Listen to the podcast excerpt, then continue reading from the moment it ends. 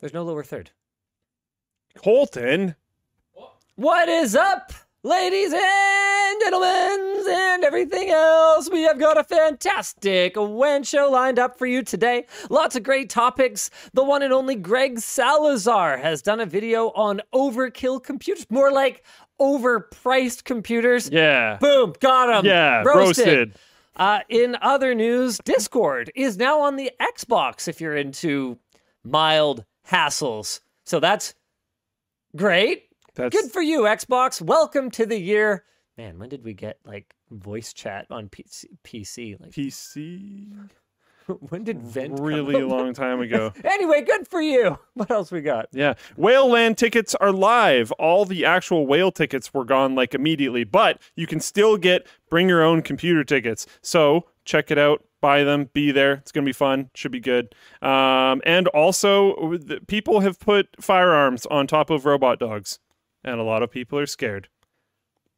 Yeah, we'll we'll talk. About it. They could have done it a lot better, to be honest. They did a really bad job. But Yeah, well, d- yeah. d- yeah, you can analyze it later. You analyze it later. For now, we're gonna roll that intro.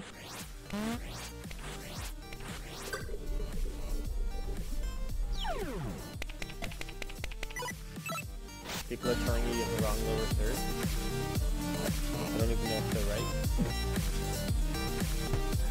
Our regular producer is not here, guys. oh, that is the wrong lower third. Yeah, That's actually a problem. this could be a problem. Hey! Yay! I did it. We need our merch messages to work. So, recap for those of you who are new to the show, we do not look at super chats or any other kinds of uh, uh, Twitch bits or whatever. Uh, you go, you shop on lttstore.com, and if we're live, you can leave a merch message in the checkout, and it'll either pop up at the bottom, or our producer, who is Colton today, will respond to your message via text, or we will address it on the show. That is the way to send messages. And we're going to jump right into our first topic, which I have not prepped on at all because. Let's face it, this is the WAN show. What else were you expecting? yeah, really. TikToker Circuit Board makes videos where he rates pre-builts, and he created several videos where he called out overkill computers for their brutally overpriced systems. Now, there are examples in the doc here, but I would actually rather experience it for myself. so I'm gonna head like over it. to overkillcomputers.com. Overkill. Now offering financing. Well, you probably would need to do that. Well, okay. I mean, lots of places have financing. I actually still remember when a friend of mine in high school, Ty, if you're watching, don't get don't get upset about this. Friend of mine in high school financed a computer. Like like remember those dollar a day computers from Dell? No, actually. one dollar you guys you guys don't remember? You guys don't remember any of that? I, maybe it wasn't dell whatever. It was some financing deal where it was like a dollar a day. And he's like yeah it's like it's like no money down. I'm like dude it's like it was a lot of money. I forget how much money it was but to me a high schooler it was an unfathomable amount of money to spend on a computer. We're talking like hundreds of actual dollars okay? And um that, that's my whole story. Financing computers is stupid because by the time he actually paid that piece of shit off, it was like completely worthless. And if he had just saved up and bought what he could afford, then he would have actually ended up ahead of the game. That, that was that was my whole thing. Anyway, let's go back to overkillcomputers.com.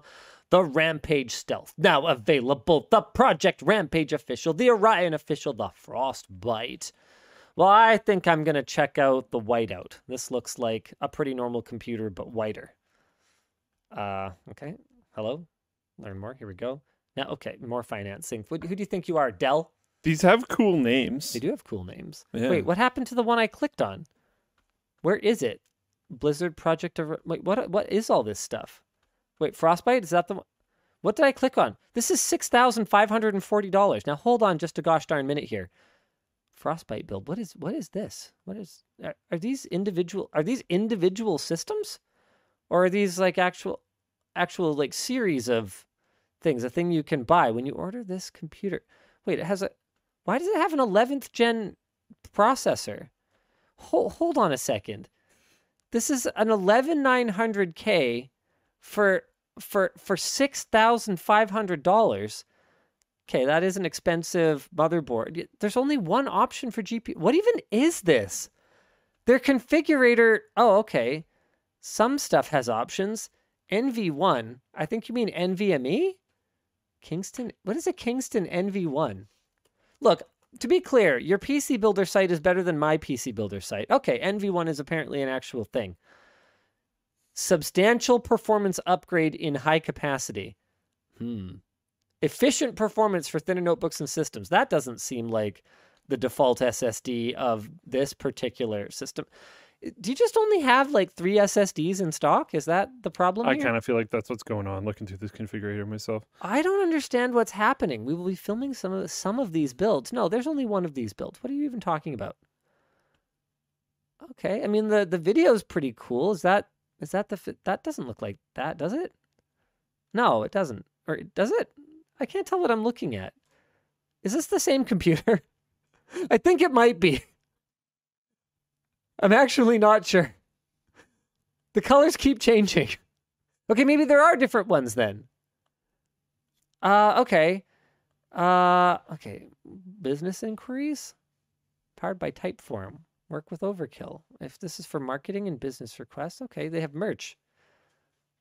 Uh, ready to game. Shop now. Uh, wait. Oh, okay. We're back on the. Okay, we're back on the computers page. So, all right. I think we've had a bit of an experience on the over. To be fair, and I have, Wait, what I have happened to Project Orion? Where'd it go? It's not even here. What is Project Unknown? Ten thousand dollars. What does that even mean? This build isn't for the faint of heart. We take your design ideas and create something truly custom. It can be water cooled or air cooled. You decide. Wait, what? The, what the, you just give them 10 grand and you hope they give you something good? We will custom badge your PC one out of one. I should just, I sh- oh man, I'm sorry we've talked about it on WAN Show now because I should have just bought one. just bought one. Yeah, that would have been kind of amazing, actually. Huh. Okay. Well, There's a. Did you see the custom request form? I didn't wanna. Uh, is it on your screen? It's on my screen. Okay, yeah. I'll screen share you. There's a custom request form. Unleash the beast. Customize yours. Get your gaming PC now. This form is reserved for only the most serious customers. There's a minimum budget of five grand for these builds. Due to overwhelming requests, we charge forty-five dollars to verify the form submission. What? This is not refundable, but will apply towards your build if you go forward with one. This is only to hold your place in line, does not guarantee instant acceptance into the custom build program. Okay. Well, I mean, it's not entirely unreasonable to take a deposit on a bespoke computer. Yeah, But that- they have no examples of what they're going to build. Like, where's the gallery? of their like previous builds. Yeah, that their would be- previous custom ones. Like, what makes it so cool. custom? I don't know. Yeah, because like how mu- how much would creating like a custom hardline water cooling system cost? I mean, we could we could um, we could price these out at other places that do them. I mean, Maingear does. Sure, yeah, let's so do here, that. I'm, I'm gonna head over to Maingear Because like looking at the site, this doesn't look like they're trying to position themselves as like a uh, a, a- a price competitor for for parts. It, it looks like like with their with the names of things and the and the the photos that they're choosing and whatnot. It sounds like they're trying to be like the we are a fancy builder. You know. yeah, which is fair enough. Um, there's I do also like that their their links at the bottom goes the team, financing, and then gaming PCs. okay. Just Main like how when you first land on their website, the first thing you see is financing, not anything to do with computers. Maingear is not looking too great here either. Uh, That's what I'm talking about. Like if you're gonna put the time supposed to customize into, this? if you're, I I like don't know about that part, what just happened. No, that's not what I. but like uh, This is not a quick ship. I wanted to customize it. if you want your computer built in North America, um, Sure. and you want it built with like custom hardline water cooling and all this other kind of stuff, like it's costs are gonna ramp up really quick. Okay, well here, let's select. We'll go to for the rush, right? That looks pretty like you know whatever. Uh, okay, so here, okay, Apex Custom. How much was the one we just looked at? Like fifty five hundred dollars? The the frost one or whatever. Yeah, That one? Yeah. Uh, let me verify Frostbite official. Okay, so here, let's put some Wait, Hellcat Red What, you click on it, and it doesn't. Where did it go? Okay, integrated with soft Here tubing. Okay, hardline tubing from uh, from Maingear apparently will run you fifteen hundred dollars on That's your bill. That's what I'm saying. So like the notes in the doc are like, oh, so the bill fee's like a thousand dollars, and it's like, okay, they have a bunch of different computers on here, but if you're getting builds that have hardline water cooling and all this other kind of stuff, like Mhm. this is major. It's going to cost a lot. Project Frostbite is sixty five forty. Sixty-five forty. Yeah. Okay. Well, let's see what kind of spec I can get for that kind of a budget. Uh, does Project Frostbite have a custom like automotive finish or whatever? Uh, Wait, do I have to select a fancy paint job or can I just not? I mean, if you're spending that much, like, Uh, chameleon pearl, multiple colors. Now hold on a it. second. I mean, that sounds amazing. What if I don't want that? What if I wait? Hold on. Can I not unselect the paint job? Not to toot Maingear either, Gosh darn it! but like, gear. if if I was spending that type of cash, I would want to go with a company that I knew had a good pedigree and reputation, and Maingear like does. So yeah, I don't know. Right now, their site is kind of a uh, a burr under my saddle. Oh, clear selection. There it is. Okay, so I don't, don't need the automotive paint, but I am going to go with the hardline cooling. I we also am- have the ability to add custom paint jobs with graphics and custom themes. This will add cost. Okay, so it's not included. Yeah. Okay, processor. Okay. Maingear's got a bit of a problem here too because this was also a system that started at like many thousands of dollars and out of the box had a 5600X as the CPU. Uh, that is what we Should call we in should the we business spec equalize? suboptimal. Uh, well, no, we can't because for whatever reason, same parts? Overkill has an 11th gen. Yeah. So I don't know what's up with. Yeah, this has 16 gigs of now. Hold just a gosh darn minute here, Maingear. What is the what is the default configuration? Forty four hundred dollars for the Apex Rush that does not have fancy. Apparently, paint. Overkill doesn't have a warranty. Oh, really? Uh, that's s- Where do also suboptimal. So hold on a second. It does come with water cooling, but it's soft tubing. Okay. Includes RGB fans, cools both CPU and GPU. Comes with a 3080. Okay. If I put a decent CPU in here, something comparable, let's put a 5900X. To be clear, I'm not I'm not like trashing on people who have a CPU that isn't a 5900X. Okay? That I'm just saying at this price tier, you should have a 5900X. That's all I'm saying. I'm going to put 64 gigs of Fury Renegade RGB memory in here. We'll throw a, I mean, you need a 1200 watt power supply. You're going to spend this kind of money, right? Like, come on. Uh, NVMe? SSD. Wow, it comes with a 512 gig SSD uh, by default. We're going to go two terabytes, 670. Actually, well, So you want their default to be cranked up more? Now, just a gosh darn minute. Are they charging $550 for a Samsung 980 Pro? Does that seem right? Does that seem right? I, I mean, you know, I don't I don't shop for SSDs often. But does that seem right? That doesn't seem right. You know? You know what I'm saying, Luke? Mhm. Does it seem right? No. 249.99 is what that 2 terabyte 980 Pro is going to cost you. And Maingear wants more than that to upgrade to wait, no, hold on. What? Now I'm really confused. What happened here? No. No, no, no, no, no. That is over the default one here, right? Yes. I, I think This Overkill really Computers does have a warranty, by the way. Because if I select this one here, this shouldn't say plus 297, right? That's over top of this one if you look at how the number is changing. Either way, either way, $297 as an upcharge over a 512 gig 670p. Hold on just a gosh darn minute. 670p, uh, 512. How much is one of those going to run you? 50 bucks. So that's that's a solid hundred dollars of margin for upgrading your SSD. Man, Colton, is it finally happening? Are we going to start an SI? We could. I had some ideas. I sent them to Linus, but I, I, I there's some. I think there's some actually pretty cool things we could do. We're not doing it.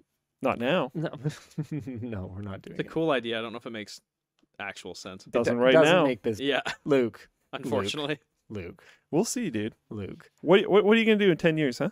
What am I going to do in ten years? Not build computers all day. Well, it's been well, not you, Well, the company. It's been 10 years so far. If if if it do you, you think 10 years ago you would have said we'd have a lab? No. Yeah. So never say never. Dash Justin Bieber. Um. Okay. So what are what are your specs? Do you have 64 gigs or 32 gigs of RAM? Okay, let me jump back to it. I was looking through the warranty. I, I think some people are or it's written oddly, but I, I think they have a parts and labor warranty for one year. There's some weird stuff where you have to cover half the shipping cost and some other things and stuff. And if you live outside of the US, you don't have a warranty and blah blah blah. Okay. But no. I think there's stuff. But okay, jumping back to the computer. yeah. Uh, RAM, 32 gigs. 32 gigs. All right. Four eight gig DIMMs. Okay. I've got two by 16 because Yeah, like I'm not an idiot Yeah. because I'm Maingear. Yeah. Um. So that's cool.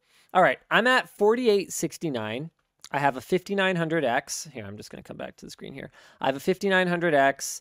I have uh, 32 gigs RAM. I have a, a 3080, which I believe is Okay, the we- same. We, both have 3080s. But what I don't have, yeah, wait, sorry, you have a 5900X? Yeah. Okay, I also have a 5900X. okay, what I don't have is hardline cooling. As soon as I select hardline cooling, I'm at 6369. Yeah, so they're extremely similarly priced. Okay, Yeah, so this this is a 5900X with an ROG X570. I'm coming over to your screen. Yep. Yeah, 5900X, ROG X570, uh, 3080, one terabyte, NV1. The the really stupid choice of eight or four separate sticks of eight gig DIMMs, um, and it's 6500. Okay. What case is yours in? Is it in like a Maingear custom? Uh, I don't know what it's in. Some case. Lian Li O11 Dynamic XL. That's this. This is a Lee Owen 11 Dynamic, not XL. Well, mine Dynamic. is XL. Wow, Yeah. that's a win. I bet you feel in- Inadequate. insufficient. yeah. Now yeah, yeah, yeah. So I, I don't know. Hardline water cooling super expensive. That's my like main takeaway. Um, And I can actually give you guys some background for why that would be. I think that a lot of you are probably looking at this going, man, Linus, you should get into the system integrator business because you could bring hardline water cooling to the people at an affordable. No, no, no, Nope. no, no, no, no, no, no. not an affordable thing to do. There is so much hassle involved in water cooling computers for customers, and, And what shipping these them. And I can tell you that anyone who's been doing it as long as Maingear has learned a lesson from some time that they tried to get all price competitive about hardline water cooling and then realized that the cost of it is not just the cost of the parts and the labor. The cost of it is the cost of the parts and the labor and supporting the bloody thing when some butthead who can't build their own hardline water cooling system wants to perform maintenance on a hardline water cooling system and expects you to sit on the phone with them for four hours and walk you through it. That's the problem. Supporting water cooled systems is horrible. Um, Joffred says, How is paying $1,500 for hardline justified? That Well- could pay for 40 hours of some rando to do it. If I can, if I can interject here, Cave Johnson on Floatplane. Yeah, uh, Uh, what you're referring to as Linux is actually. Sorry, go ahead. Cave Johnson on Floatplane. Uh, says specking out the water cooling parts from EK's configurator brings the cost of just the hardline cooling without assembly to twelve hundred dollars. Yeah, so hardline components are super expensive. So if you want to know who's actually making the margin in water cooling, that would be the EKs of the world. You know, when you're when you're spending, I remember back when fancy fittings first started to really take off. I was the I was the product manager for Bitspower, who was really the the OG fancy special, Yeah. all different finishes. I I would I looked at their product catalog. I'm like, who needs this many different colors of fitting? Why do we need a Yeah, shiny to- black and a matte have, black like- and a diamond black? What they're, they're they're black, right? Nope. So we carried only a small subset of what they had because it just wasn't it wasn't scalable. It wasn't feasible. But man, when you're making like eight dollars a fitting or whatever, or charging like eight dollars a fitting, whew, it adds up real, real fast. They're more expensive my than friends. that now. So let's go back with that in mind, with that overkill computers, aside from being clearly a much smaller outfit, Oh, um, really. With it in mind that Overkill Computers is actually not that far off what someone like a Maingear is charging for a system like that, let's go back to our notes here. This was prepared by Alex. So, TikToker Circuit Board um, rates pre-built and made several videos calling out Overkill Computers for their brutally overpriced systems. For instance, they are selling a system for twenty seven twenty four, two thousand seven hundred twenty four Okay, dollars. let me try to find this. With an R7 5800X, RTX 3070, and an ASRock B550 motherboard. So Greg Salazar went through PCPartPicker for the same parts and got a price of a whopping thousand dollars less. So that's that's a thousand dollars of a, of build fee. Now it could just be that Luke and I happened to find the one system that was competitively priced definitely possible. and happened to compare it to one of, if not the most expensive boutique builders. also a thing that happened. But I mean, Also a thing that it was happened. a hardline system. There, there isn't a. Uh, at least the last time I checked, there wasn't a ton of them that did hardline setups. no, there's not a ton because it's a nightmare. It's Whereas horrifying. if we're just looking at a system that is not hardline water cooled, that's a problem. Do you want to try and find that 2724? It's You, you found screen. it. All right, Yep. let's have a look. Is it The as bad as we think? Oh boy, that's an AIO. That is an AIO. Everything here is is kind of a pre-pack. I don't know if that uh, power supply has some extensions on it to get those white cables with combs, um, but that's Yeah. not like Those are not that expensive. no. And the case is handling your your cable management, which is what actually looks really good. This is not a Primo. if if, if I'm I'm assuming.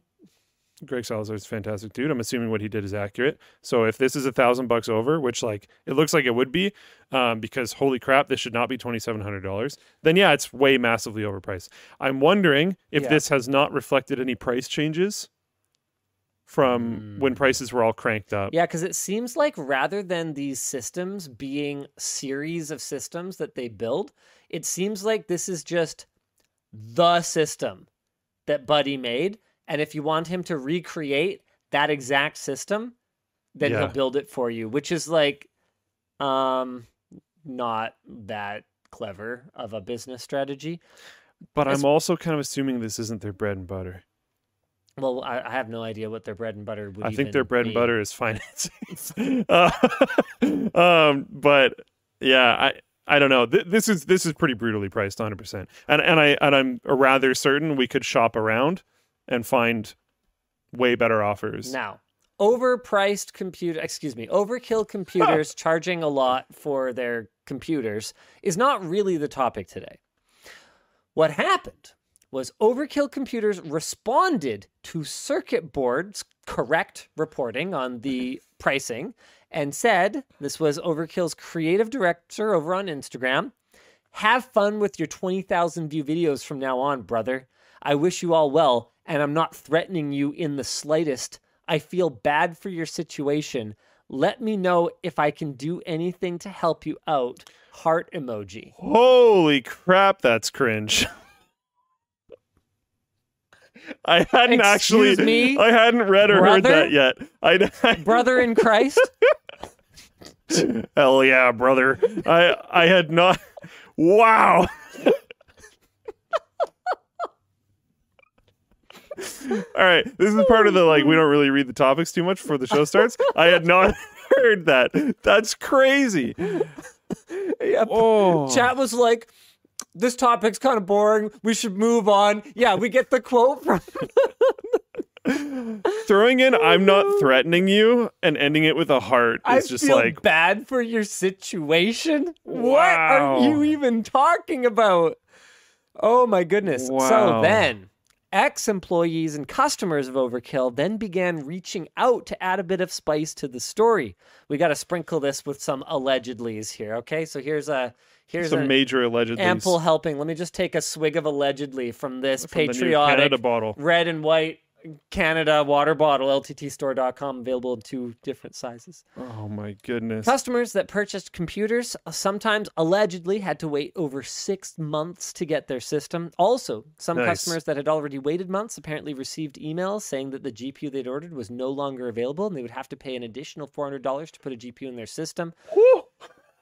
So this might be just because Overkill is an extremely small outfit that simply has absolutely no actual stock, no relationships with vendors. Yep. The customer also had to sign a confidentiality agreement allegedly, which is yeah, the face he's making. That's how I feel about it. If I ever have to sign a confidentiality agreement to buy a computer, it better be like from NASA. Yeah. Yeah, NASA or like computer. Intel and every part, or, or at least some part in it is like never released or something. Yeah. And then I will enthusiastically sign that. Yeah. If if I'm just buying it from a random store and they're like, "Here, sign an NDA," uh, I'm just not going to do. Overkill also allegedly requires employees to sign NDAs, even though they're an SI, and I doubt they have many proprietary things on the go. I actually disagree with that take. No, yeah. Uh, any company, you're going to have an NDA for your employees, even if it's as simple as like, okay, What if you're uh, dealing with customer yeah, data? in our NDA, we have a non-disclosure clause in our employee agreement that says you can't disclose personal information about your colleagues. Yeah. That's just that's just basic. It's common decency. If you're if you're one of the computer builders, your ticket will Yeah. probably come in with the customer's name on it. Like, yeah, yeah, I don't know. That's Yeah, no, that that that makes perfect sense to me. Apparently, though, there are some content creators that are going to court with Overkill regarding a sponsorship contract. We have very few details about that, although they do have a Patreon allegedly, allegedly, where they have members-only PC giveaways, allegedly, which, at least uh, according to Canadian laws, I have no idea how this works in America. According to Canadian laws, is illegal. That constitutes a lottery. And uh, yeah, so these are oh okay yeah here it is. Mem- entries to members only computer giveaways. We will giving a, be giving away one per month. They are an American company. I don't know what the rules are for that. I have no idea what their lottery laws are, but up here, in order to run a giveaway and have it not be a lottery, which would be mean that you're under a completely different set of much much more stringent laws, um, there has to be a no purchase necessary way to enter. So yeah, I have a hard time imagining why you'd have a like Patreon for a system integrator, but Some um, people in anyway. Floatplane chat are saying that that's how it works in most states. So Overkill then sent Circuit Board a cease and desist, alleging that he was defamatory toward the company, requesting all videos about them to be deleted and all comments about them removed. Well, gee, I can tell you how I feel about threatening members of the media, who is basically anyone with a phone and a TikTok account at this point, I yep, suppose. yep. It ain't cool. Tell you what, Overkill. I think your pricing sucks on that system too. Yeah, buddy or br- uh, brother, You want my address? You want to know where to address the cease and desist? you can find it on Google. Because I could use some free toilet paper. I would actually much rather not wipe my butt with um like It'd like be uncomfortable. Yeah, you could get a paper cut in a really awful place. Like Yeah. I'd imagine it would have an, a horrible time healing with all the bacteria and everything. Like it just seems like a pretty bad time. Yeah, not but not good. Uh, anyway, this quote is a little long, but worth it.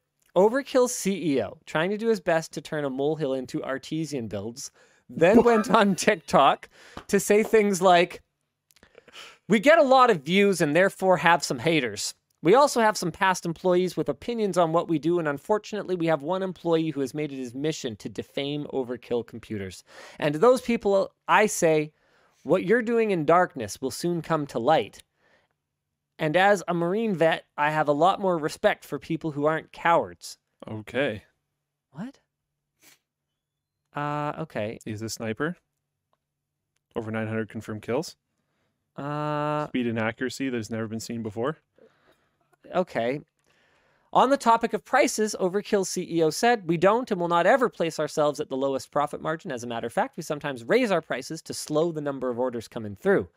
I've never heard of these guys. How are there so many system integrators that I have never even heard of? I don't know. I haven't heard of them either. That is a that is a fairly standard tactic though. Like if you are, I don't think it means adding a thousand dollars onto a like not very fantastic system. But like if if you have too many orders coming in, it is Yeah, fairly no, standard practice for enough. I just businesses to I- raise your prices. I just mean I doubt that. yeah, Um, it is a simple case of supply and demand. The people that keep saying we need to do PC builds for three hundred dollars profit, they can get a computer somewhere else, or maybe learn how to build their own gaming PC. They can do that, by Yeah, the way. Uh, yeah. There's a great channel, um, Gamers Tech Tips or Gamers Nexus, Bit Tips. JayzTwoCents, Jay's two. Greg Salazar, yeah, Well, whatever. There's lots of options. That's the point. Bitwit.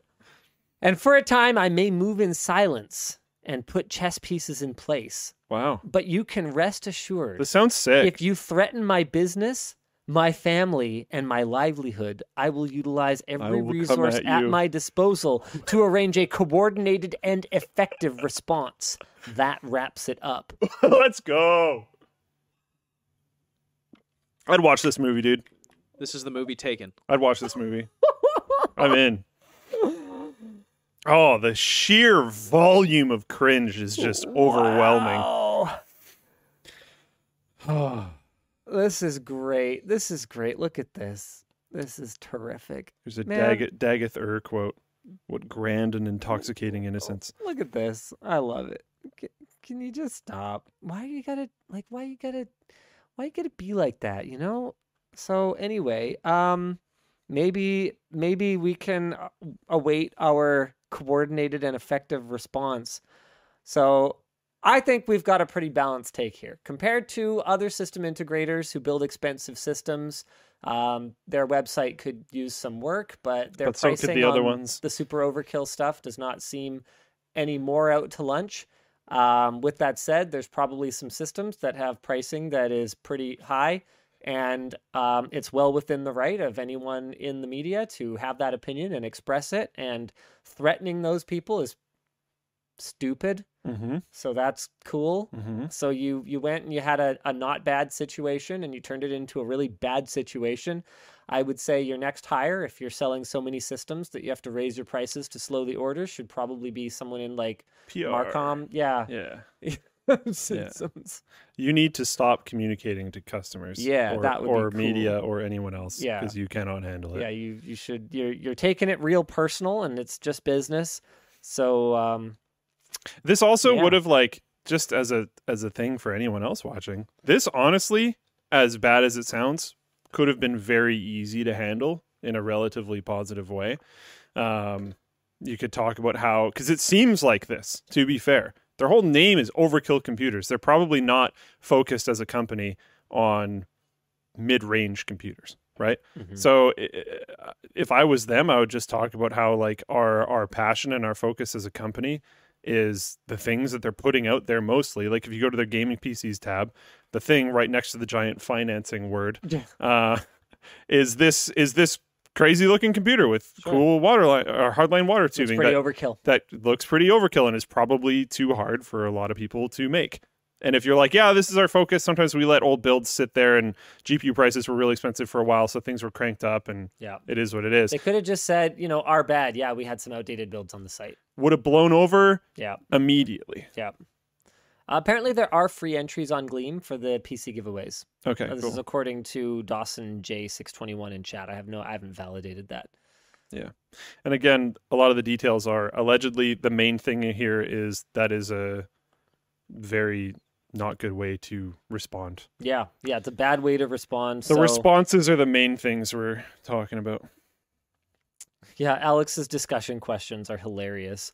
Um, bullying creators for reporting on your product is obviously wrong. Maybe compare to Intel's response when we crapped on Arc. Yeah, man, they pulled out all the stops. They listened to us. They fixed things. They responded to us not just not just by email, by flying up here and bringing us a demo of the card working better. Uh, that is how you deal with negative coverage. Um, that was like a lesson in how to deal with negative coverage. And it, it turns the story around into a super positive thing, right? Like Oh, I i- if they were just like, yeah, honestly, that's just outdated and our focus is these like six systems, you can turn it into a showcase of your cool systems and now there's more people talking about your store. Like you could have turned this into a major sales opportunity and growth opportunity, but instead um you just kind of look like a baby. Well, I'm glad you said it and not me because I think you're like a little better able to handle the coordinated and The coordinated strike. All right. Why don't we move on to our next topic? What else did I say we would talk about today? Ah, yes. Discord on the Xbox if you're into a mild hassle. Uh, this was originally report, at least the articles that we're using from by Ars Technica and IGN, and it's happened. The first console to finally natively integrate Discord is the Xbox. Owners of Xbox One and Series Consoles will be able to connect with their friends through Discord voice chat on the systems themselves. Now, we actually tried to do this like six months ago or something like that. Yeah, because I It's quite a while I'm ago. pretty sure I've heard talk about Discord on consoles for a while. We had the Xbox in like the dev mode that allows you to run emulators and other, and we tried to run Discord in a browser Oh, okay. or something like that. Yeah, but yeah. the problem was that the browser didn't have access to the audio devices, blah blah blah. We Sure. didn't manage. We got the app working in the browser, but we did not manage to actually make a voice call. Yeah. Um, but now it's there. The option is available to Xbox Insider users, and calls must be initiated and handed off from a smartphone, with many annoying steps through both the Discord app and the Xbox app. That's wacky. Hmm. At least you can do it. It's a little wacky, but Yeah, you gotta yeah. transfer over to your Xbox. Uh, just so okay. So I call you on my phone. Yeah, go ahead. I, I- there, there's a note in here that makes a lot of sense, uh, or, or, or that is very interesting. And, and I talked about Discord. On, I was like, yeah, we talked about Discord on consoles. Uh, Discord walked away from a Microsoft attempt to purchase them for ten billion Allegedly, last year. Allegedly, sure, yeah, sure. Um, and I think that's where I had that in my head from. So yeah, I guess it wasn't on there previously. It's just that they wanted to buy them. it's weird that last year Sony bought a minority stake in Discord and said we'd see the fruits of their collaboration early this year. Uh, it looks like they lost the race, unless maybe there's like a much better app coming on PlayStation. Yeah, maybe you don't have to call them first on your yeah, phone. Yeah, require you to call on their phone. Either way, this is this is absolutely it's good. a step in the right direction. Yeah. But I think Jonathan Horst's discussion question kind of hits the nail on the head. Why aren't there just APIs that allow the Xbox and PlayStation to support third-party chat applications like, you know, already like ages ago? They're just computers, bro. Yeah, to be fair, up, be up until the last like two or three years, I probably wouldn't have considered it as a console manufacturer. Why? Uh, there's And very why now? there's very little cross-platform, Okay, so right. you're just playing with other Xbox people or other PlayStation people. sure. Cross-platform is much more a more recent thing. Um, we've been talking about it for a super long time, but it actually hitting like big popularity and actually being a thing that people are very actively doing right. is quite more like recent. this critical critical mass kind of Yeah, and, and they actually had pretty good voice chat. Like I remember voice chat back in. You can meme about what the lobbies were like, um, but I remember voice chat back in like uh, Xbox 360 days was quite functional. And like if you had the actually good headset, like it worked pretty well. Like they Right. had their own thing going. Um, and I I bet you in a way for some people in the company. Uh, allowing access to things that isn't their own voice chat was probably seen as like somewhat of a a forfeiture of that that ecosystem. Yeah. That uh, which is just a nice word for walled garden. yeah Uh, that they, yeah but and like i think this is the right move but it might not have been the most comfortable thing for some people to Yeah, I guess it also means that you're losing some control over the experience users are having on your platform. Yeah. Like if you have, you know, you look at uh, games, for example, will sometimes have a message that pops up if you enable voice chat and online play that'll be like, yeah, the ESRB rating for this is kind of out the door as soon as you're interacting with other users because we can't control if they're going to talk about, you know, dildos or whatever. like- sure So, okay, all right. I guess I. yeah and like this get it. this might also like if i if i was a, a i don't know what this job title would be but i'm sure it's a thing if it was like a, a game and community experience person at xbox um, i might be concerned about a reduction in actual voice chat activity uh, because there's i'm assuming this can run in the background while you play other games Yeah. because it sort of has to so I, I think this would increase the amount of people that would just sit in lobbies with other people their friends um, while playing other games and not joining the like native voice chat for games if they're playing multiplayer games. So that might reduce the usage of voice chat in games, which might be a positive in regards to the whole rating thing you were just talking about, uh, but might be a negative in regards to engagement and Sure. stuff like that. Quantum Rand says there are APIs. This is over in Floatplane chat. Uh, Super Mario Odyssey multiplayer mod has actually implemented them for proximity voice chat. That's pretty cool. Yeah, I don't uh, think that's really what and apparently Xbox apps have full access to the Windows UWP APIs. And the problem is that Discord and most chat apps were made primarily as browser apps and not native apps. This is Zorg six sixty six and Floatplane Chat. So there's a little more to it than we thought. Yeah. But it's clear that there just wasn't a focus on this. And I think, Luke, you're probably right that that was down to the lack of demand due to the lack of crossplay apps. And if you have just a native chat app, well, what, why do you need a, a separate one? I remember actually feeling like that when my group and I used to play Left 4 Dead all the time. I was like, oh, the game has kind of built-in chat. Why do we bother with this Mumble server? And then we like would play other games. I'd be like, oh, Oh, yeah, okay, we need it. Yeah. yeah also the yeah. quality was better the latency was lower et cetera et cetera but Yeah. um i can definitely see that perspective okay we already have a perfectly working solution do we really need another one the answer is yes apparently so that's good uh we should probably do a couple merch messages colton you got anything lined up for us he's he's a little He's new slow. to this. All Colton? right, colton I'm here. I'm here. colton So Austin asks, "What are your biggest concerns about the 40 series cards from Nvidia?" I mean, um, people putting them in cases that were not designed to dissipate, you know, 400, 450, 500 watts of I've been GPU thinking about this. chutzpah. A lot of these like tempered glass everywhere cases are gonna have some troubles. Uh, Yeah, we how- actually need like more old school style I was cases. going to say, how ironic would that be if you can't have like a last generation case, but you're fine as long as you have a brand new one or an ancient one. Like you pull Yeah. out your your CM. What what's the here? If you go back to those cases with the huge like 300 mil here, here, here. I got one. I got one side for you. fans. I got one for you, buddy. How about you pull out the Stacker Yeah. 830? Look at this boy. yeah. Look at this boy. it's got some cooling. Yeah, because there was there was a while there in like case design where it was Yeah. very fashionable to just have as many fan slots as you could possibly yeah, have. yeah. This was like pre-tempered glass. This was actually kind of, in my opinion, a, a dark age of case design. But That's absolutely my biggest concern, though. Oh yeah, And there's going to be a lot of people, man. We should probably do an updated how to water cool your GPU video. The last time we did that, we were still working out of the Langley house. So that was like seven, eight years ago.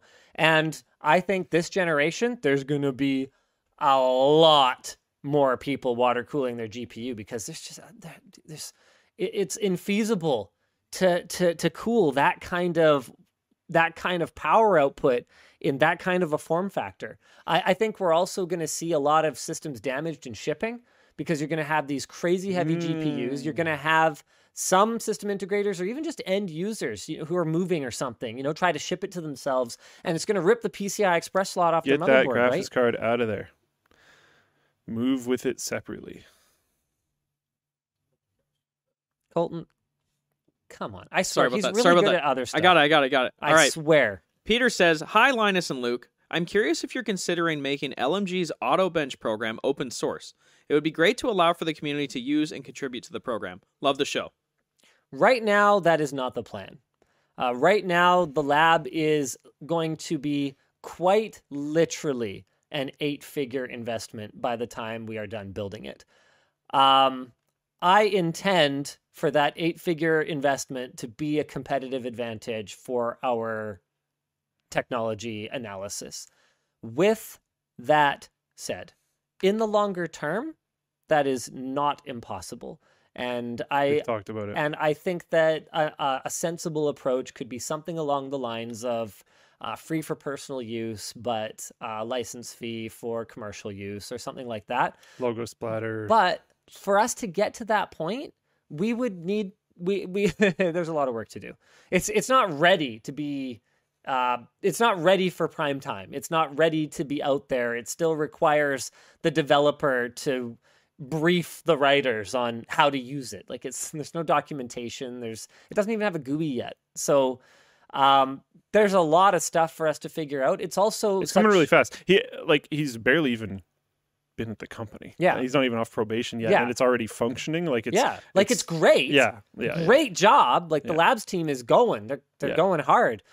But that doesn't mean that it's like a finished product ready for us to package up and sell. It's also a low priority for us. Priority number 1 is having the lab functioning. Uh, then we're going to start figuring out, okay, you know, what's our go-to-market strategy for this what do you tool or this how do we Yeah. document these processes because i do understand that a a critical critical component of this type of analysis is that we publish our methodologies. Because if we don't publish our methodologies, then how can you trust them? But GPU bench, for example, or whatever we're calling it, auto bench, auto bench, I, I don't know. It's we'll find some name if we ever actually commercialize it. We'll find some name that's not already taken. So whatever it is we're calling it, um, if that ends up becoming uh, a product at some point, well, it's not really it's not really something that people need to see the code for in order to replicate our results. It'll just take longer because all it does is run benchmarks that are already accessible to you or to you or to me, uh, but it does them automatically. So uh, it's not it's not like some of our other tools where yeah we're going to disclose exactly what microphones and exactly what what fake head thing we're going to use to test headphones so that our results can be validated It's by also- independent third parties It's But- also it also works in like a pretty specific way, um, where it's designed to like output things into a specific database that works with Grafana and like all this other type of stuff. Like that's probably not what someone would want uh, for like a just take it home and do it yourself, like average user type situation. Um, so, yeah, We also don't want to support it.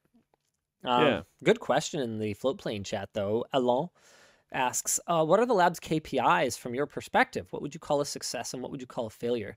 I laid this out pretty well on the forum. Um, I mean, I, I have no idea if I'm actually even going to be able to find this post, unfortunately. Bruh. Um, no, I can't really find it, but I, I pretty much laid out everything that I expect from the lab. Uh, obviously, I would like a return on the investment in the long term, but that can come in a lot of different forms. It could come in the form of affiliate revenues. It could come in the form of uh, video content for LTT. It could come in the form of video content for other channels. For now, I think Gary probably put it best when we had him on the show to introduce our, our head of the lab.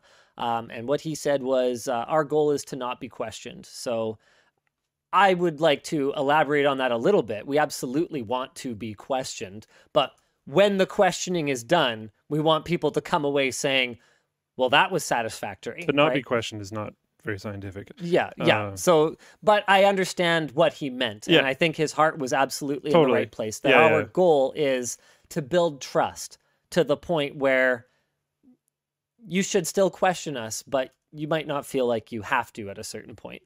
That's that's what we want to do. All right. Uh, okay, Colton, you're, you're you're typing as me in the Floatplane chat. What's going on here? You're you're yeah, you can you uh, to ask more ask more questions. Yeah. Okay, cool. So, Shadow says, "Can't wait to try the shorts. I've loved every product I've gotten from y'all. What product other than the socks are you most excited to be working on?" The socks are going to be big. if we ever make them. Um, I'm very excited about our cable management product. That's one of those ones where, for screwdrivers, there was already a pretty good screwdriver that I really liked. I just felt we could do it better. For backpack, same thing. There were backpacks that were perfectly usable for me. I just felt we could do it better. Um, with cable management, cable management sucks. Like it just sucks. All of it sucks. No offense. You make cable management stuff, keep up the good work.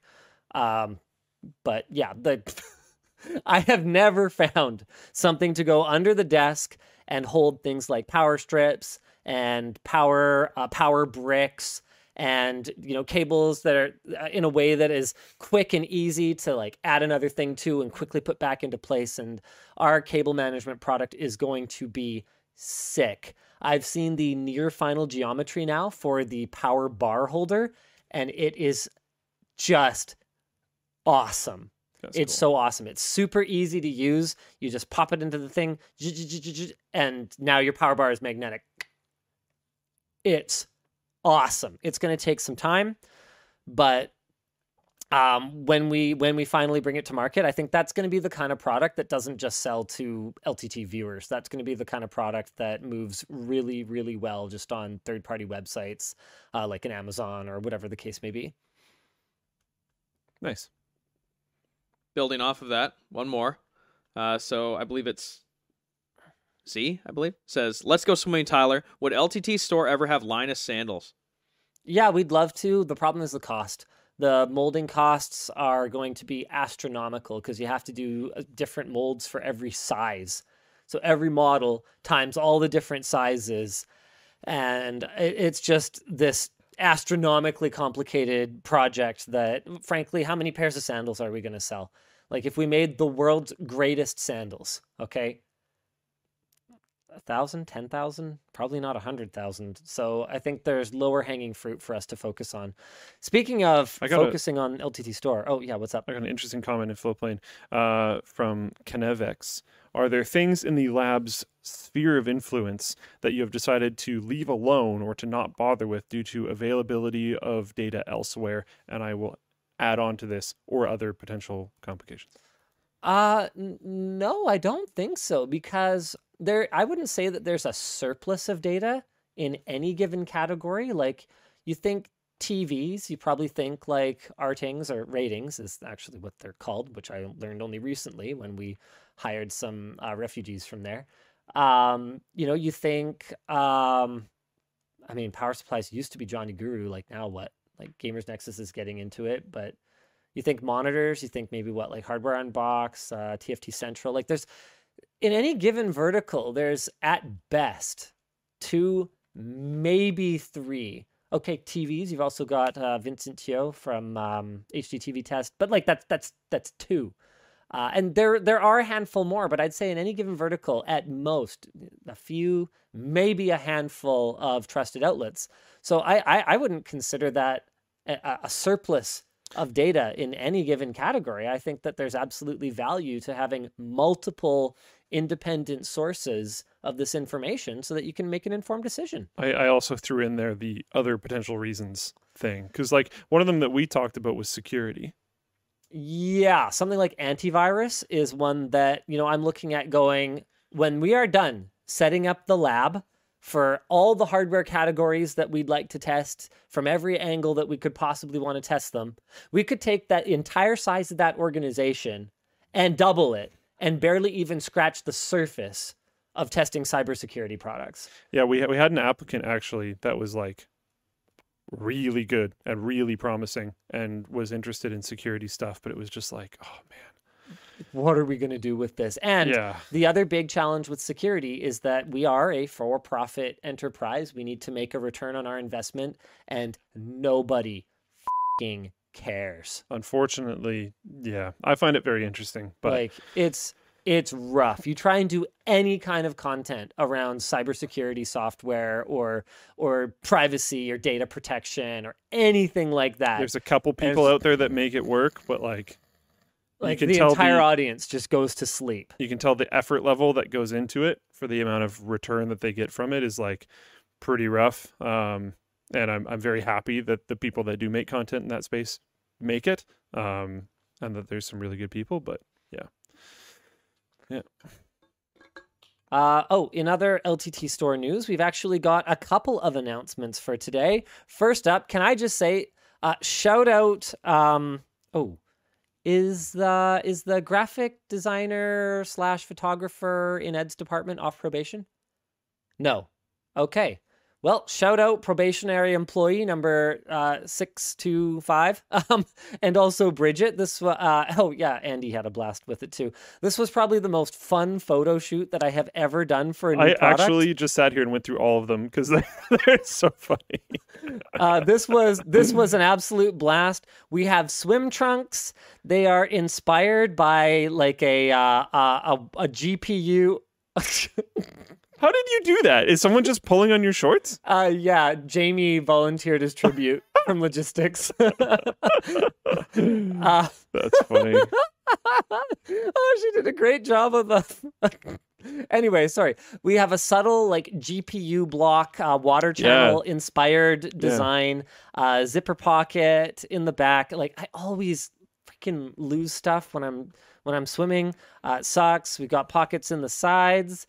Uh, it's available in black as well. This is this is great. I actually did not know that she was going to do this. There's another one. There's another one further down. Uh, here's here's our probationary uh, software engineer from the lab. I love it. uh, oh yeah, zippers on the side pockets as well because I hate losing stuff. Sorry, what's that, Luke? we have to be very specific about roles uh, because the engineer is a protected term in Canada. Oh, software developer. Developer. Software developer. Oh, developer. Oh, okay. Someone internally told me it didn't matter. Okay. Yeah. oh, well, no, I raised questions about it after the fact. Okay, software developer. I'm pretty sure it does matter. Well, I think it matters if we are selling their services to a third party, saying we have engineers working on In it. In Canada, the designation professional engineer and engineer can only be used by licensed engineers, and the practice of engineering is protected in law and strictly enforced in all provinces. That seems pretty clear to me, but maybe there's some wiggle I, room with the I services actually read that you were about it more about. than that. It's like if you are representing the work being done as being done by a PEng, uh, then they have to actually have the designation. Okay. Uh, but if you're just like talking internally, He also like might. I honestly don't remember his. yeah, I, I don't remember Yeah, either. yeah. Yeah. I've gone through far too many to remember at this point. Anyway, uh, yeah, our, our very own swim trunks have arrived. Limited quantities available for 2022. So we have a classic black as well as the super fun blue with subtle water block pattern. And then we have another announcement. We have all these colors of cable ties. Some of them don't move so well. So now we have mystery cable ties 50 per pack, 8.99 US. If you order more than one pack, you may get two or more of the same color combo, or you may get completely different ones. But let's face it, you don't care because you ordered mystery cable ties. Good for you. Yeah. Uh, was there anything else that I was supposed to say about the store? So now's a great time to uh, order something, send a merch message, and we'll go through some more of them before the end of the show. Colton will read them out for us. Thanks, Colton. I think there was also one more thing. Oh, yeah, right, right. The last update on the store is that we did our backpack pop up shop. I lied. Um, Luke and I were both there. Yep. Actually, Colton was there too. Yvonne was there. Bridget was there. Nick I didn't know there. we were saying we weren't going to be there until WAN show when you said it. So Yeah. I was like, uh. Yeah, yeah, yeah, yeah. Well, the reason was that we didn't want it to turn into No, I just get it. like Yeah. a meetup. Yeah. Uh, with like a bunch of looky loos. We wanted to keep it really focused on. We didn't really have parking or an event. Yeah, it- it was that- anything. like, yeah, like it, Yeah, it wouldn't have made sense to be a big meetup. yeah. It, it didn't make sense, so we wanted to make sure that it was just it was small and mission accomplished. It was small. We sold about 50 backpacks, which was about double what I would have said my minimum goal to be successful was. Um, obviously, a few more might have been nice, but that I'm I'm good with it. Um, and that is enough that sometime in the next few days we are going to be opening up the floodgates because, as far as I'm concerned, once independent verified reviews from actual purchasers of the product are in, and that's what you're looking at here. This is no longer a pre order, this is now a back order. Um, I am really whew, relieved to see what people are saying about it. Uh, there was no way that we were going to be able to influence in any way what people posted about it. Uh, but so far, out of the seven reviews, and these are all people that showed up, there's one four star and six five star reviews that do a great job. Actually, I'm I'm kind of impressed. They do a great job of identifying all the things that we put a ton of work into for this thing, and um, and appreciating it as well, which is which is always really nice. It was actually kind of a wild experience because I've never done it before. Being there in person while someone is like looking over, you know, the thing that you spent. you know, I, I had a bit of a feeling because I talked to a few people, like, Yeah. oh, what do you think about it while they were holding it? And I had a bit of a feeling that they were trying to flatter me a little bit, even though I didn't work on it at all. yeah. Um, so like I wasn't hundred percent sure, but they seemed everyone seemed pretty happy with it. So I'm I'm happy that the text reviews are coming in also positive. Yeah, because we have no influence over that Yeah. whatsoever. yeah. I uh, I was actually talking to Bridget about it because she used to work for uh, a decent sized Canadian clothing retail, and I was like, "Yeah, like as someone on the design side, is this ever an experience you had?" She's like, "Actually, yeah, they would send us." Uh, they would send us to a retail location. I think she said once a quarter, and so you would actually you would actually stand there face to face with a customer them not knowing that you were the designer, like the one who worked on this. And they would stand there and go, Yeah, I would buy this, except this is like horrible. What kind of idiot would put this here? And Bridget's like, mm, mhm, Yes. hmm Thank you for your feedback. yeah. like, oh, Bridget, no. So, someone in awful. someone in Floatplane chat, by the way, asked why are they not all uh, verified? Um, so we actually set up a different, what is technically a different store. Yeah. Uh, for for the purchases of the backpack because we had a physical location in Canada, so we had to do transactions in in CAD, Canadian dollars. Um, so then we we have them coming over here. Some of them are getting their verified tag properly because it's like seeing the accounts are, are crossing and blah, blah blah blah. The the people that don't have a verified tag, um, we're gonna have to reach out to because we don't actually control this. We have to reach out to the company that runs the review app that we have and send them proof that it's the same person, and then they can add the verified tag for us. Um, but we're not we're not like spoofing verified tags or anything. So it, it's gonna it's gonna take a sec because we're waiting for a few more of the reviews to come in, and then the people that don't have the verified tag, uh, we're gonna send that information over to judge.me, which is the thing that we use, and then they'll approve it, and we'll be good. It's very important to us that the feedback is real because Yeah. the last thing we want is returns on a $250 product. Um, Yep. We would much rather not sell it in the first place than take a return on it after selling it. That's not that's not a lot of fun. All right. Uh what else we got to talk about today? Is there any more merchy boys? No, I think that's pretty much it for the store today. Uh, Colton, do you have any? Do you have a couple of merch messages you want to hit us with, and then we'll move on to our next topic? There's nine curated. I do, I sitting there. do. All right, so Jacob says, been meaning to pay, pick up cable ties for a while. A mystery bag it is. Linus and Luke, what's your pick for a competition game at the LAN? Oh, I want to play Halo Custom Edition for sure. I'm like super, super jacked to play Halo CE. I knew you'd say that. Yeah. I don't know how much other people are into Gulch. this, but I really like games that people don't really play being the Mm. competition games because I'm I'm not all that interested in like oh okay it's a two what 250 person LAN.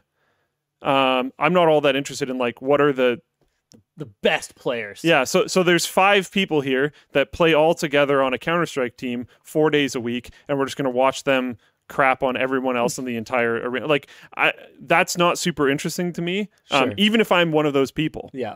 Because it's just like oh what it would so my like professional team just gets a pub stomp at some land like okay. Maybe it's like kind of fun but it's not that engaging. So i like having games that just nobody plays which means i don't really want to tell you. It's a secret. because i don't want you to practice. You we've, we've there. leaked a couple one of the a couple of those on the show um, like that. Um, but yeah i don't know. I don't know if other people are as interested in that but i like the idea of like okay basically no one has ever played this game. Let's see who can get the highest score in an hour or something like that. I'm super into that. Like one of the most fun experiences I ever had at a LAN party was my first encounter with Midtown Madness 2. We played Cops and Robbers, a game mode I had never heard of. Uh, the game is super broken. So like the physics of be fun like stealing the the the thing, I forget what it is. Is it like is it money or something? I don't know. But it's awful. It's awful. Half the time the collisions like you'll go flying across the map and it'll be like yeah, it didn't transfer ownership of the thing or whatever. And that kind of chaos is not fun in a competitive setting. no. Like when you're at home all sweaty, like I'm gonna win, I want to win. You know, like that's not fun. But in in a LAN environment where everyone's just like, you know, had too much Red Bull and like has been up for so many hours, Yeah. they're not really thinking straight anymore. It's like, ah, I missed.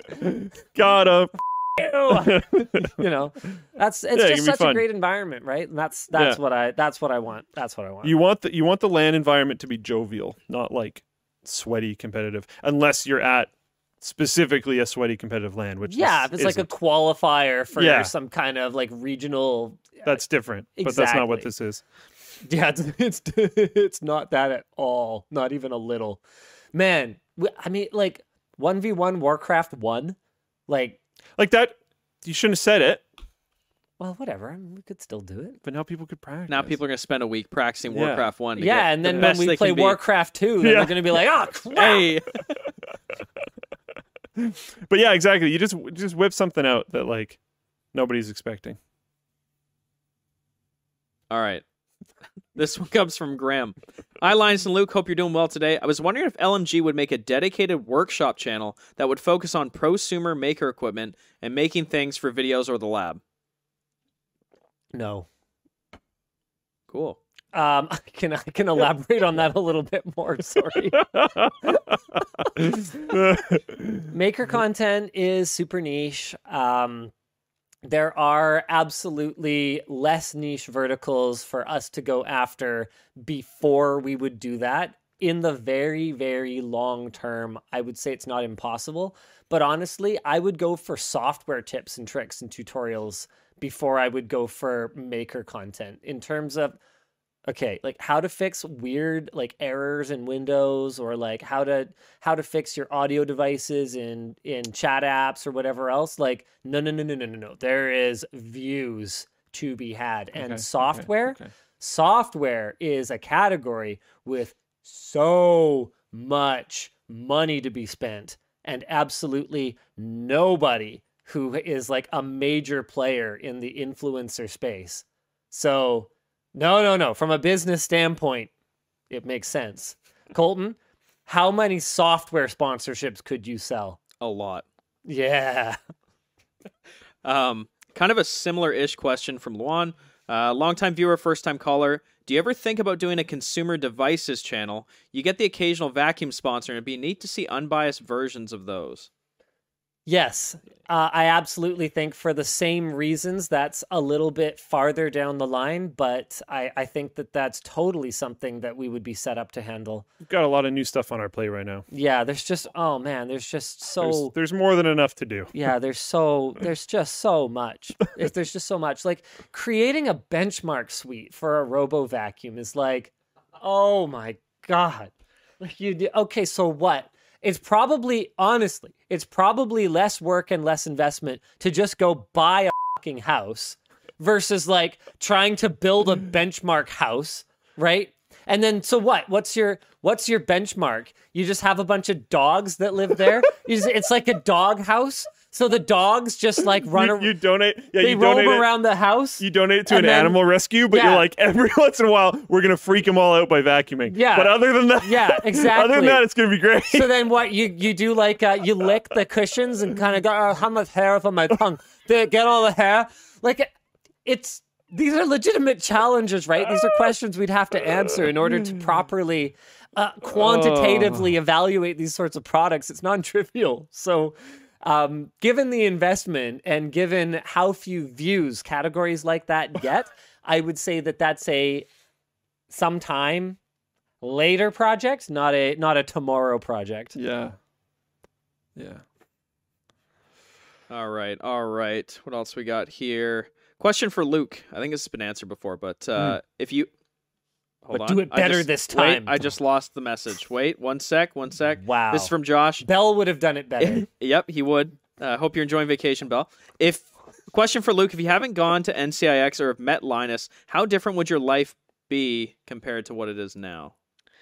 Uh, it's a tough one because I, Linus probably remembers this, but I, back in the day, and even now to a certain degree, but back back in the day, I always had like a million different things going on because I really liked having fallback plans. That was like part of my whole thing. I know you were doing like IT consulting for like small businesses, like even like network wiring up in drop ceilings and stuff and like servers that. and like- stuff for uh, my my it, it was a lot of like little little law firms and notaries and stuff like that Yeah. because they by the way if you want to get into it it's a pretty good customer to have because they're they're like security is extremely important and if they lose all their data they're just like done so they need to have Right. really good security they need to have really good backups a lot of that comes into li- like yeah so it's it's a good customer to have because you can set up a recurring contract and with they have them money. and they have money um, Yeah, one customers with money, that's key. customers with money and people that will come back because like if you're trying to start like a little tech company thing just like building computers for a few friends or like fixing your friend's computer every once in a while whatever is not going to be recurring you might Yeah. get some good jobs at the very beginning but it's not going to sustain you over time so i was doing that uh, i was in school for software stuff um, i i had YouTube aspirations, if you want to see the best video of all time, you can see Linus and I deconstruct uh, my video about a keyboard. Um, that wasn't my only YouTube aspirations. I had other YouTube channels. Um, yeah, I don't know. I have no idea because I had a bunch of other stuff going on. Um, I was very much in a discovery phase at that time. I was trying to figure out what I wanted to do. And I had school going on as like a kind of guaranteed fallback. There was also potential. I didn't want to. He's really good at it. I'm not necessarily, but there was also potential I could have followed my my dad's path and gotten into plumbing. I would have had a fantastic teacher, considering he is currently a fantastic teacher. Yeah, there we go. Baby Luke, look at him. It's baby Luke. Dude, it's so douchey. like if I, I have this like white undershirt on if I remember correctly and you can see it. Oh no. Oh, I was just gonna say, how many buttons do you have undone there? Yeah, too many. Too Um, many. All right, hold on. Ooh, wow. Oh wow. That's deep. What was I doing? My mom's filming this too. Oh no, it's just completely undone. Oh, That's it's okay. it's just open. That's right. okay. That's okay. Sure. I mean, the It's a little weird still. the pretty clear, uh, the pretty clear, like translucent white tank top. It's not the. I would say the Little odd. um, odd. the most like professional presenter. Do you remember? looks. Do you remember Flip HDs? No. Oh, Flip, HD. Oh yeah, yeah, yeah. Those awful, those awful little cameras that NCIX sold like a dozen of, and I think we, based on how quickly they were discontinued, must have been one of the most successful resellers of. Yeah, go ahead. Yeah, I didn't buy one, just to be Yeah, clear. yeah. But I borrowed one from a friend, and that, that was filmed on a Flip HD in the kitchen, um, and was was not a winner. I'll uh, Katara Luna Say asks, "Is that a bong in the background?" Knowing No. Luke's mother, I'm gonna say no. yeah, no, it's a it's That's a gonna- large vase. That's gonna be a whatever. hard no. Yeah. That question is common though. There was a bunch of that question under that video or whatever. Yeah, Uh, for but sure. yeah, no, it's not. No, answer is no. All right. Such a glow up. I guess you could call it that. Yeah. Kyle asks, are there any collaborations with other creators you haven't done yet that you'd like to do in the future? Yes. What? What? What? You you want to do a video again? Like you want us to collab? You owe someone a video. I owe someone. A... Oh yes, I owe the Spiffing Brit Yes. a T PC. Yeah. I know. I know. I know. yeah. It's been far too Yeah. long. Uh, like it's been like over years. a year. Yeah, it's been over a year for sure. I I owe the Spiffing Brit a T powered computer. Uh, I think it'll probably not have actual tea in Yeah, the water cooling loop. I think we would probably go for something more along the lines of like water dyed the color of tea. But maybe we could at least have like a like a, a kettle as the reservoir or something like that, or be- integrated into the loop, so it like pours out the top of the kettle into Oh, the into the CPU. We'll come There's a lot of things you could do with it. You could also make it look like there was like a, a thing where you could pour out tea and it looked like it was coming from the water cooling, but it was actually not or whatever. Like yeah. Or oh, yeah. the whole system could be in the shape of a teapot, and then like Oh. like uh, you could have like the uh, the tubing come out the front and like look like it's pouring or something. I don't know. We'll figure we'll figure something out. But Yeah. yes, yes, we do need to do a tea cooled computer for the spiffing Brit. yes. So, dude, I know. I'm sorry. We we we will do it at some It point. It hasn't been forgotten. It has been brought up a few times kind of here and there, but Other than that, the truth is, I don't watch a lot of YouTube. I don't follow a lot of creators. I respect the work that creators do because I do it myself, and I know that it's not as easy as some people seem to think it is. Um, but for me, it's more just like, yeah, you know, you, you reach out, and I'm kind of I'm chill. I'm down to I'm down to work with people. I don't really I'm not like a fan of too much because I don't really have time to consume it. I'm just busy. Um, so yeah, I, I wouldn't I wouldn't really say so. I guess if like I'm trying to think That's like, the only one I really thought of just because we said we were. like who are my celebrity crushes? You know, if uh I mean everybody loves Tom Hanks, you know. If Tom Hanks wanted me to build him a computer, yeah, I'll build you a computer, Tommy. Like no problem, sure.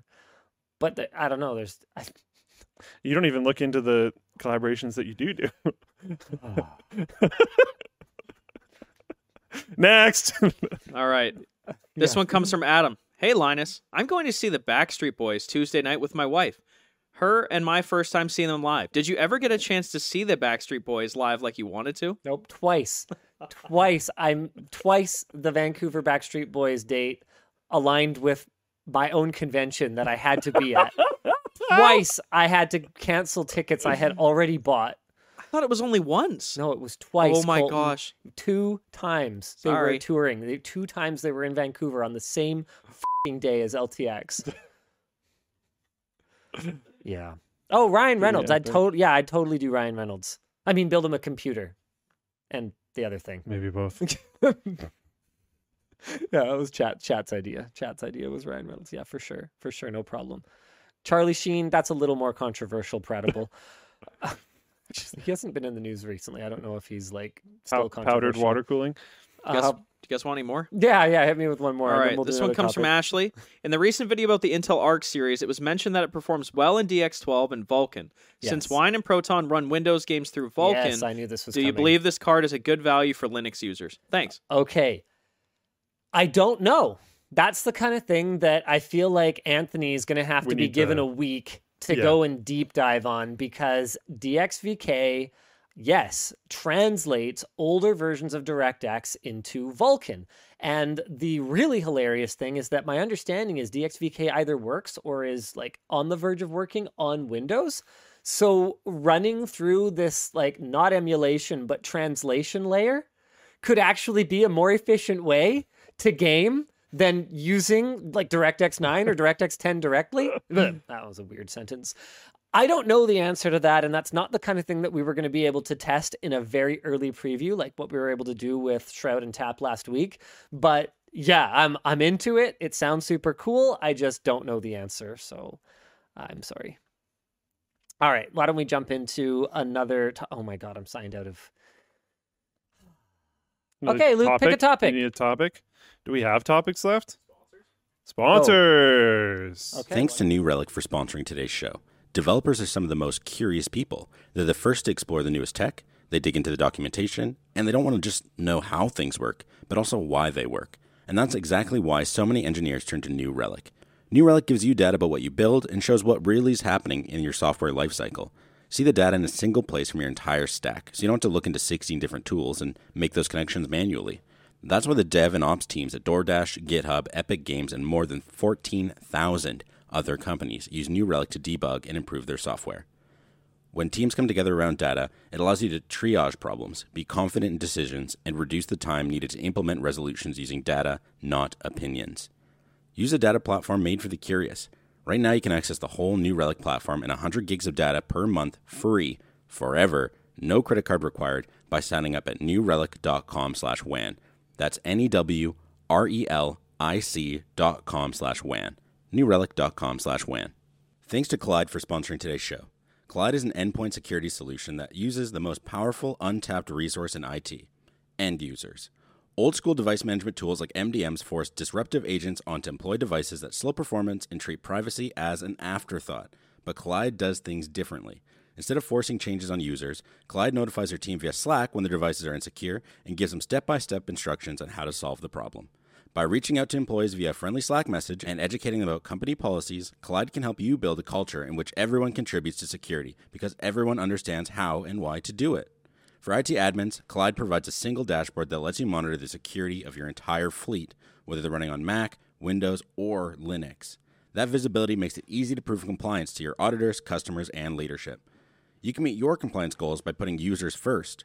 Visit kolide.com slash WAN to figure out how. That's K O L I D E dot com slash W A N. And finally, thanks to NordPass for sponsoring today's show. Do you use your Facebook or Google account to log into every website or app you visit? It may seem faster and easier, but what happens if your Facebook or Google account gets compromised? Hackers then have free access to dozens of other accounts too. NordPass can help you avoid a situation like this by creating unique, secure passwords for all of your accounts online. It recognizes your favorite sites and autofills your information, and you can use a built in password generator to make new complex passwords. It's easy to import passwords saved by your web browser, or you can import .csv files from your old password manager. And then you can access login credentials on any device, even when you're offline. There's also data breach alerts, password health reports, and up to six active devices, including your subscription. And for added security, NordPass uses zero knowledge architecture, so your data is encrypted on your device before it reaches any NordPass servers for backup and sync. So get up to 70% off with a two-year NordPass premium plan with an extra month for free by checking out NordPass at nordpass.com slash WAN and using code WAN. Again, go to nordpass.com slash WAN and use code WAN to take advantage of this limited time offer. Right. This one comes from Anonymous. In the years you've been hosting the WAN show, are there any topics that stand out in your memory as the most interesting or the mer- most infuriating? Uh, oh, I mean, I don't know. Team viewer calling me all the time and and you know messaging me is pretty pretty infuriating. Uh, I'd say that Nvidia's treatment of hardware unboxed was very infuriating. That was infuriating and disappointing. Um, I got really into discussing like anytime we talk about potential consumer like enthusiast use cases for virtualization i get kind of excited and into it Yeah. like the first time i thought of like whoa you could use this server technology to have like a single computer in your house that powers all your thin clients and you could slice up the compute power as needed. So if you needed like gaming here and homework there it could be dynamically allocated and and that stuff has come to pass not in the way that i envisioned it but in like a you know scalable business like sensible way. So you know services like geforce now or stadia or whatever else the case may be um, so i'd say that's pretty exciting but no i don't know if there's like a specific time that stands out to me you guys got to understand there are literally like are we are we over a thousand hours of WAN show that exists? Like I, I think at, at least. yeah, it's got it's got to be It's- it's got to be up there. I yeah. mean, uh, I don't think either you or I have missed a WAN show in the last two years. So that's like Been a long time. times a hundred times an hour and a half. Like that's a that's a solid probably couple hundred hours right there. I topics that stand out to me. I remember the the Oculus one. Was it? I don't think it was when. No, I th- yeah, when Facebook bought Oculus, Mm. that WAN Mm. show.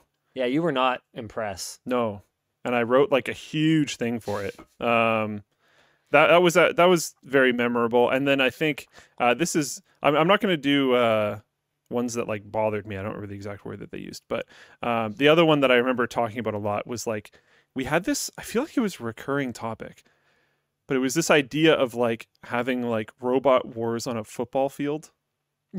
I think we Do only remember talked about it once. Oh, okay. but like, man, video games IRL. Yeah, Oh, yeah, So where you're you're basically bringing together FPV drone technology and augmented reality and like you essentially the stakes would be so high. It's like it'd be like paintball but for like flight video games because if you get hit by someone, you'd have you'd have logic in these combat drones that would be like, yeah, you're that sorry, that engine is disabled or well it'd be a motor, but that motor is disabled now. Good luck limping to the ground. See you later. So you could actually fall out of the sky and lose like a hundred dollars worth of damage to your drone. Like it's the kind of thing that you I, I mean what, like maybe in Dubai, you know, you could create Yeah.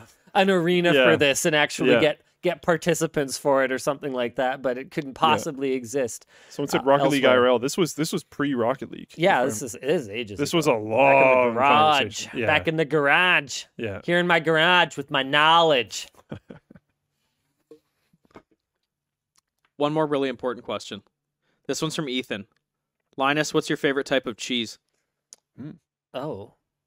I'm gonna be honest with you. The best experiences I've had with or I've ever had with cheese was when I was in Paris uh, with my mother. She took me there as a graduation present. Oh, my time in Paris. Yeah, and uh, so we went for a couple of weeks. It was it was pretty awesome. A week? I don't know. It was some period of time, and I was there with my mother, so that was good. Uh, no, to be clear, I'm very close with my mother. Um, and what we would do was we would just go get some baguette, and we would go into a fromagerie and get some cheese. Uh, excuse me, fromage, and we just we wouldn't know what anything was, so we would just get like That's half a- fun. half a dozen random ones. I have no idea what I ate, um, but I would take the cheese and I would put it on the baguette, and then I would eat, and it was delicious. And nothing else like here has compared. But I also don't go out of my way to buy fancy cheese here because we don't have fromageries. Um, so yeah, it was it was it was great. Yeah, it was awesome. Hmm. Yeah, en, en, en France. Like to be clear, Okay, there's EOLing. Yeah, there, there's some allegations in the in the comments on here which are interesting to me. Uh, there, there's a note that says, in communication to customers, Hive claims to be a brand in the middle of a climate crisis that needs to change their focus by bricking discontinued cameras. Are they actually doing that? Uh, Are they bricking their shutting down- devices? shutting. They're shutting down the servers. Yeah. Wow, Yeah. that is I mean, it's one thing to EOL a product, right? dumb. To stop supporting something, to Or shut just down stop servers. selling it, but still support it. Or, or no, I'm saying it's one thing to stop supporting it. Sure. It's okay. entirely another to claim that you are discontinuing support in the name of fighting climate change. yeah. That is not what happened, Hive. What happened was you didn't want to support it because it cost money. And so you stopped. Don't turn this into some kind of like white knight, like like Greenpeace like message here that you're you're you're protecting the world. What are you even talking about? Who do you think you are? Apple? weird move. We stopped including chargers because, well, we just love the earth so darn much. No, no, that's not why you stopped including chargers.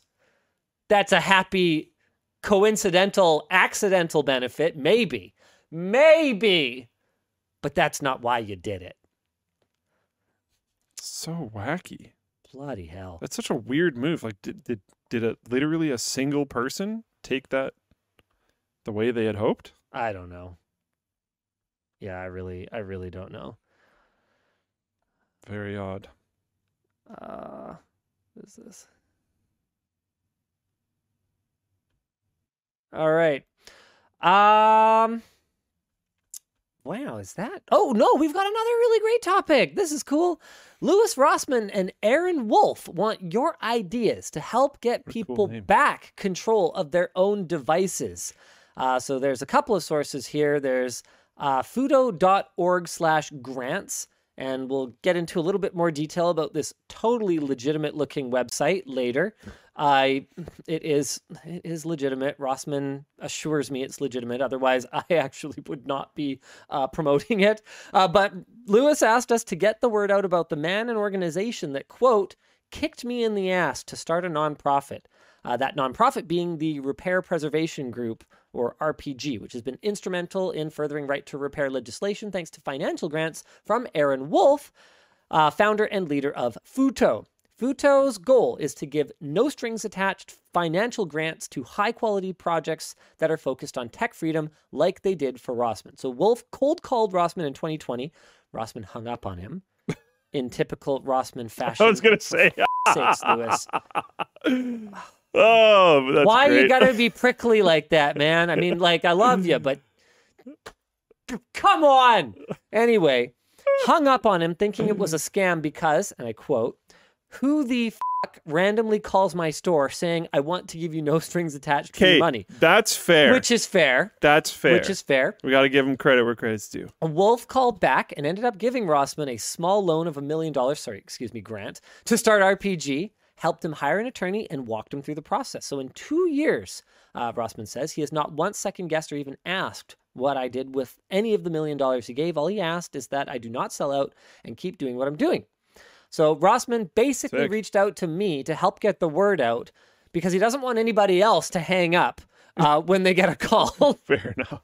And I mean, based on the st- based on the state of this grants website, like this looks like it's straight out of 1998. There's yeah. Um, yeah, I, I I I would I would think it was kind of fishy as well. So I wanted to defend it until I went to the homepage and I saw that there's like effectively no padding between the words and anything. in- oh, any are the you on it right elements. now? Yeah, yeah. there's just like the text just goes like right Wow. into the. Gorgeous. Definitely looks like a website created by someone who just like hands out million dollar grants casually. Um, which is fine. You know, you want to put the money where it's going to be most effective. Yeah, Uh, honestly, yeah. a gorgeous, gorgeous website is not not the answer to that. So cool. Um, Futo is asking. Uh, Futo is asking similar projects to apply at futo.org/grants with three basic requirements. One is to be open source or have a roadmap to becoming open source. Two is to not have an exploitative business model, so no data mining, selling user data, etc. And number three is that you do not sell out to the tech oligopoly when they come a knocking, which seems reasonable enough on the surface, but guys, is probably harder than you might think to resist when that kind of bag of money shows up. Um, one other example of the type of projects that Futo is looking for is the privacy focused Android fork Graphene OS. Its makers are currently in funding talks with Futo, which hopefully I'm allowed to disclose. Well, that's in here. And Rossmann will apparently be putting together a makerspace with Wolf near University of Austin over the next year. A little more about Eron Wolf. 18 uh, year Silicon Valley veteran, founded Yahoo Games in the 1990s, had success as an entrepreneur and investor, notably as a seed funder and early contributor to WhatsApp. Today, though, huh, I wonder if there's any bitterness in that whole do not sell out to big tech with the whole WhatsApp thing. Yeah. Today, though, Futo, through Futo, Eron is devoted to using his fortune and talents to give people back control over their computers and sovereignty over their technology. Cool. Um, discussion question here, uh, courtesy of Riley Murdoch, says more rich people using money to fight tech monopolies, please. K, thanks. I mean, yeah, I guess that's that's basically it. So we're happy to we're happy to help spread the word. Uh, if you guys have a project, hey, head over to futo.org slash grants. I assure you it is not as illegitimate and sketchy as it looks, which is great because It's probably also just like very new. well, I mean, um, called Rossmann in 2020, so The site though, uh, I don't know. I don't know. I, I- could look into it, but I, I- yeah, honestly don't check don't on, really care like, too much. But Yeah, Uh, web uh, archive, but yeah, i i if it's legit, it's legit. That's it. Yeah. Sounds good. uh, on This is an info page. Like I don't know. Who cares? Oh crap! We haven't even talked about Whale LAN tickets. I was going to say on Or the the subject robot of dogs. things that are not legit. Yeah, the, the Robot robot, dog. You were saying you thought it was like fake or something. I saw some posts about that, but maybe it was about a different video. I, I don't know. We'll, we'll talk about it. But Whale LAN tickets first? Oh, no, we're doing this. Okay, yeah. Uh, a robot dog similar to Boston Dynamics Spot was demoed with an assault rifle just kind of thrown on top of it. Um, there, there, the video went uh, pretty viral, I think. Got a lot of views. It was it was kind of everywhere for a while. You can see it. It's it's very spot like. It's it's running through some type of patrol script there. You can see it does have some issues with recoil. Um, that could be fixed pretty easily if you just didn't put like a pyramid that you strapped a gun to on top of a yeah, robot dog that was built for other things. Um, and there are companies that have made ones that do look more legit. I just don't think we've actually seen videos of them yeah. being used, but that doesn't mean that they don't exist. Um, it looks like the technology dog that was used in the video is sold on AliExpress for about three grand. Um, yeah, um, it looks like it's very likely of of uh, th- there's some suggestions that it might be of Russian origin because there was uh, an insignia on the on the robot dog that Yeah, looked like it was linked there. to something. Every single thing that links it to that origin could be done and put there by yeah. basically anyone. So it means basically nothing.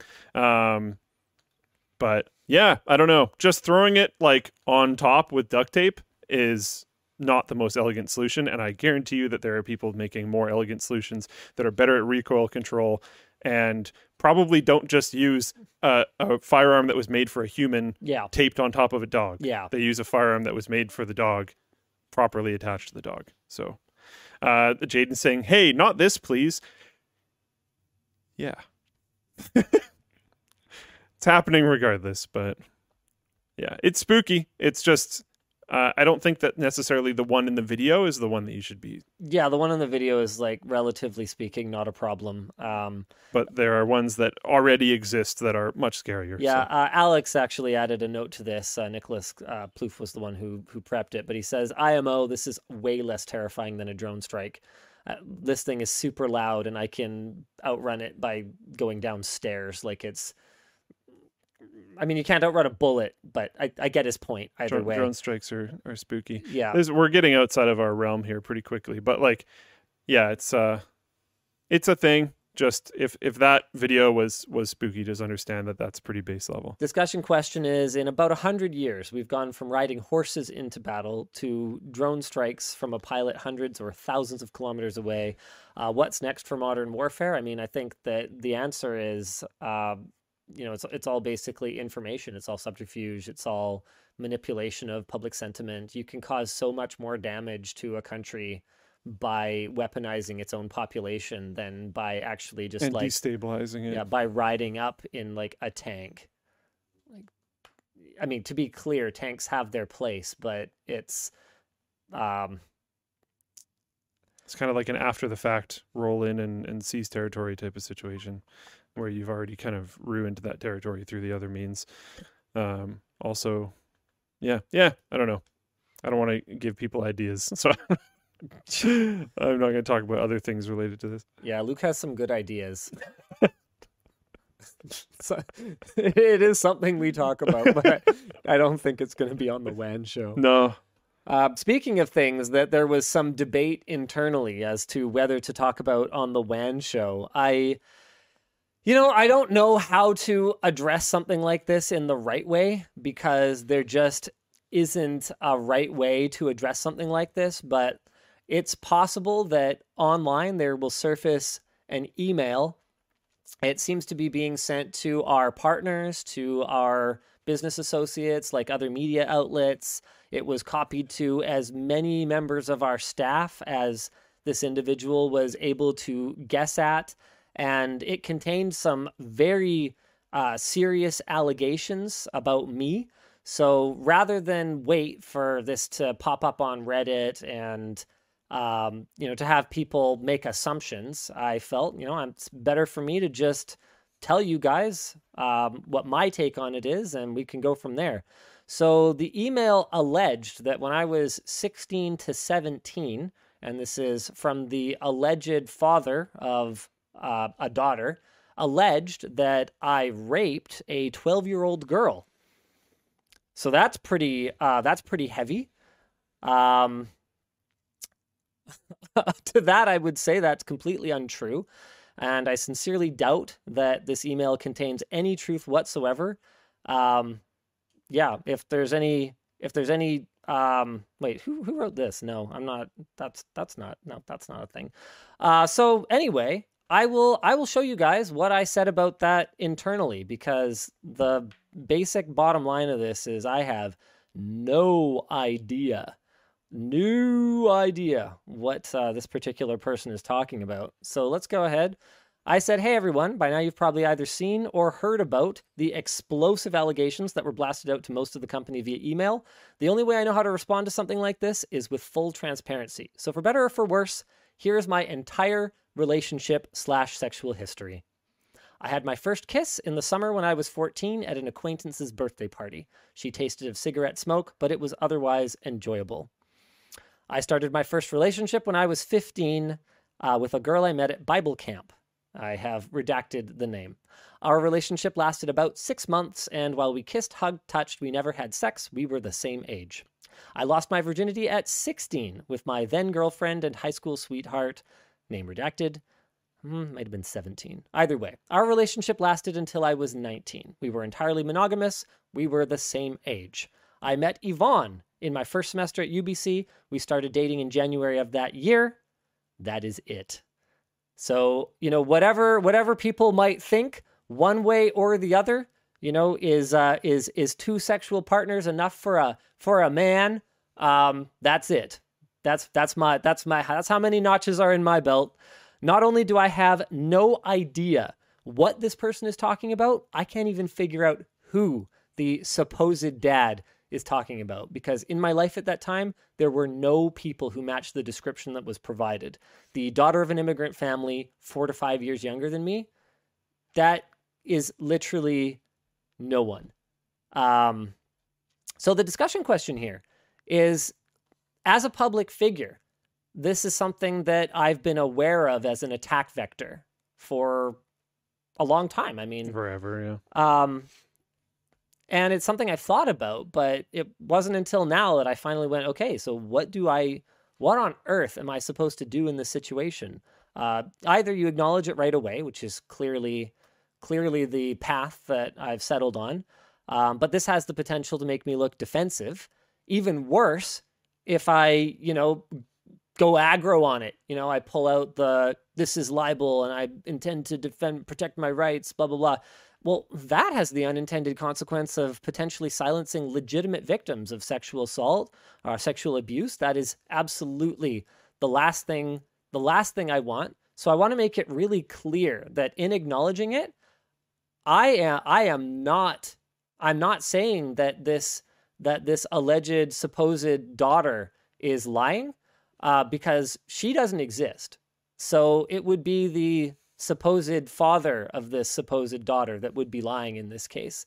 Um, because just yeah, I have no I I have no idea what you're talking about.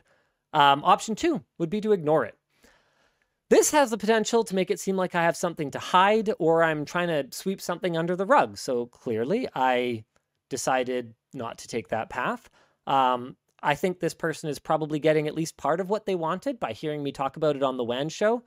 Um, I have to deal with that. That's that's the unintended consequence of even acknowledging this kind of this kind of an attack. But the reason that I chose the path that I did, which is full disclosure, is that what it does is make it so that this is the last time that I ever have to acknowledge anything like this. You guys now know my entire everything there is to tell. So that's it. That's all. Sorry, I'm I'm not spicy. Um Very mild. Very Pretty- mild flavored. pretty boring guy, actually. Um, it's kind of I was kind of an awkward I was kind of an awkward teen when it came to girls, actually. so, yeah. EJ Tech on Floatplane says, not sure what's more insane. The defamatory email blast or Linus sharing that timeline for the entire internet to see. Yeah, I'm not sure either. I just don't know what else to do, guys. It's a weird situation to be in. Yeah. You got to ask yourself, like, what what would you do in this situation if you had uh, a company of people that are that are reading this and then looking at you, and if you had a, a community of people that are watching your videos and potentially going to hear about it because the email blast went out to a, a wide range of people. Um, you want to get out ahead of it, Yeah. but like, how do you do that? you know i'd love to know what motivated it but it's really tough because if there was if there was a grain of truth that i could build on then at least i could go okay maybe it's that particular grudge over that particular thing i said in a video or or that that perceived slight against that that person that or, or and and you know the the truth is that I have not always been the nicest person in the world. I've talked about it on the WAN show before. Like I was pretty mean in high school. Um, I have I have buried any hatchets that I had as an adult. That's something that I I set out for myself to do. Um, so I I don't think this is someone actually out of my past coming coming out of nowhere. I think this is just a I think a fairly random. obvious attack vector. Yeah, Um, so so yeah, what I'm what I, but what I was saying was if there was some kind of if there was some kind of kernel or nugget of truth in this that I could build on, like if if it at least matched the description of of someone who I had offended it or, or wronged in some way, then I might be able to I, I might be able to figure out what on earth is going on. But there just there just isn't. There there's nobody in my life, past or present, who matches that description. So the email is also very clear that there wasn't going to be any information given. Um, yeah, yeah, and there the- was no there was no trails to follow. Like, Yeah. Um so I think I've said everything that I have to say about that. And I think it's time for us to do some merch messages. Let's do it. All right, this one comes from Julian. Are there plans for add-ons to the backpack similar to the Moss Organizer Nest or packing cubes that are appropriately sized for the LTT backpack? Packing cubes? Sorry. Uh, hacking cubes. What Moss I- organizer nest. You said. Yeah. I think we've I've seen these before, right? Moss organizer. Oh, yeah. Nest. Okay, I'm these They looking to sponsor I the think. WAN show. Yeah. Oh, add-ons. Ah, yes. Yeah. Yeah, we do have some add-ons planned. Um, for the webbing on the front, I think we want to do a phone holder, which I've already had requests in person for now at the pop-up shop. So yes, we intend to do something like that. And I think we are also planning an internal like tech pouch. Uh, it's really funny. The, the the genesis of that product was Bridget showing me something that she had kind of gone rogue and had a sample created for.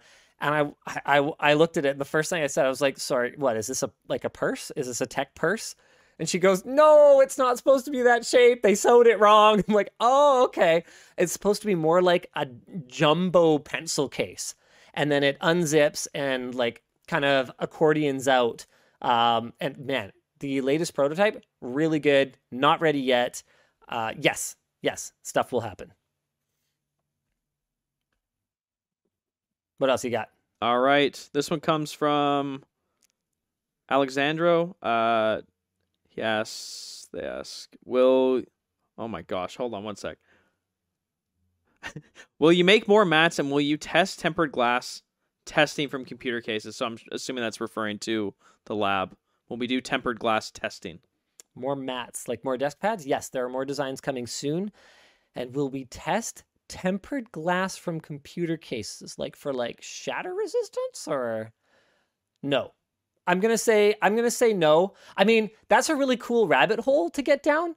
Like the the optical transparency of different manufacturers, like side panel glass. Like, who has a great you know anti glare coating that makes it so you can see your internal components? But I, I mean, yeah, sure, cool. If you want to start casepanelglassreviews.com, you go do that. Power to Hit you. it up. Yeah, I I love it, but um, no, no, that is not a vertical that we plan to pursue at this time.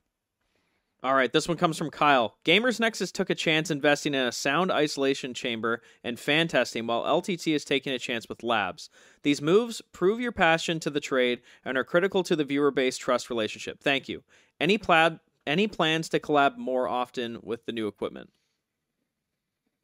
Hmm. I don't think the new equipment necessarily makes collabing easier. Uh, There aren't a ton of tech creators like in BC, so a lot of people would have to like like change countries to come check out the lab. The lab stuff is not very portable. I think other Um, than referring to each other, which we do, and respecting each other and and supporting each other Yeah, they're awesome. in public, yeah, those guys are great. Um, Super legit. I yeah, I, I I think that I think that some friendly competition in the space would also be great. I think that we have the potential to push each other to be better. Um, you know, no, I mean, I I'm oh, I mean, one one collab that I have I have a verbal agreement from Steve from Gamers Nexus for is uh, he says that once their place is totally set up, I get to do a tour of it. I get to make a video like nice. doing like my spin on the Gamers Nexus lab, and he's more than welcome to come and check out our space and do some Gamers Nexus coverage. Tell me if he thinks my team did a good job of building out our testing facility. So I I think that would be that would be really fun. But yeah, no, other than that, not really. All right, this one comes from Matthew. Matthew asks Will the display cable testing shown previously in videos be incorporated into LTT Labs? Yes. Well, And it'll also be a critical part of the development of our upcoming cables, which I know puts us in a pretty awkward position, conflict of interest wise. But if we just maintain our complete transparency, then I think we should be fine. That's something that you could you could maybe send it to other people to test. Yeah, for sure. And we will. Uh, My understanding is that other YouTubers have already expressed interest to their communities in reviewing our screwdriver and backpack, which we would be more than happy to facilitate. So if there's anyone who you know who you want to review those products, let them know. Send them this clip. Um, assuming they have a sizable audience, I'm sorry if you have four subscribers on YouTube. It's not like I'm not knocking you. I don't want to go full artesian builds here. You're not big enough to send you a screwdriver. No, no, it's not. It's not about that. This is not a prize. It's, if you are legitimately a reviewer slash influencer in that vertical, then we'd be happy to at least explore sending you one, or at the very least, I know that some have said they do not want review samples. They would rather just buy it. Um, we could give we could give you a like at that moment heads up so that in the first wave you'll be one of the first to receive your order. So we could at least do that. Um, yeah, just let us know how you want to work it. all right. We got a merch message from Anonymous for me. Wait a minute. Let's go. Thanks, Colton, for jumping in for the WAN show. Did you send this yourself? No, Thanks, no, Colton, hey, for no, jumping anonymous, in for the WAN show. anonymous, I anonymous, anonymous Colton. Question for Colton: What is the best and worst parts of your workday? You know, the best parts are getting to work with all these fine folks. Uh-huh. Okay, just showing up. Why don't you kiss some more ass, Colton? Oh wow. Anyways, I just like working here. I'm sorry. The worst part of my day Guy. is dealing with you right now. just kidding. I'm joking. I don't know. That's a good one. That's a good one. All right. I think that's all the questions I have. Yeah, I uh, appreciate you. I appreciate you. Um, Edmund says, "Hey, Li- Luke and Linus, love the show today. What's a game franchise that you recommend to people?" A franchise. I mean, I'm super into. Yeah, I love my Beat Saber. Love Anno.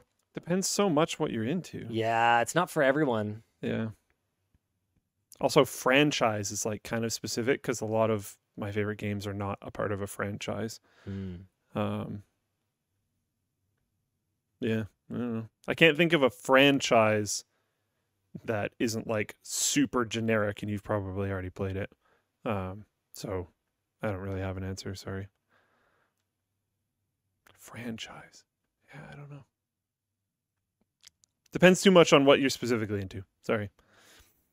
As always, it Yeah. depends what you're into. And I think that pretty much wraps us up for WAN Show today.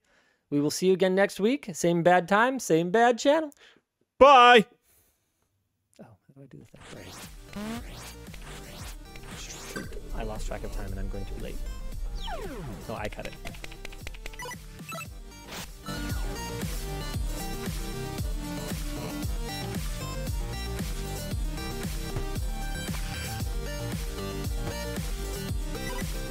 Larian Studios.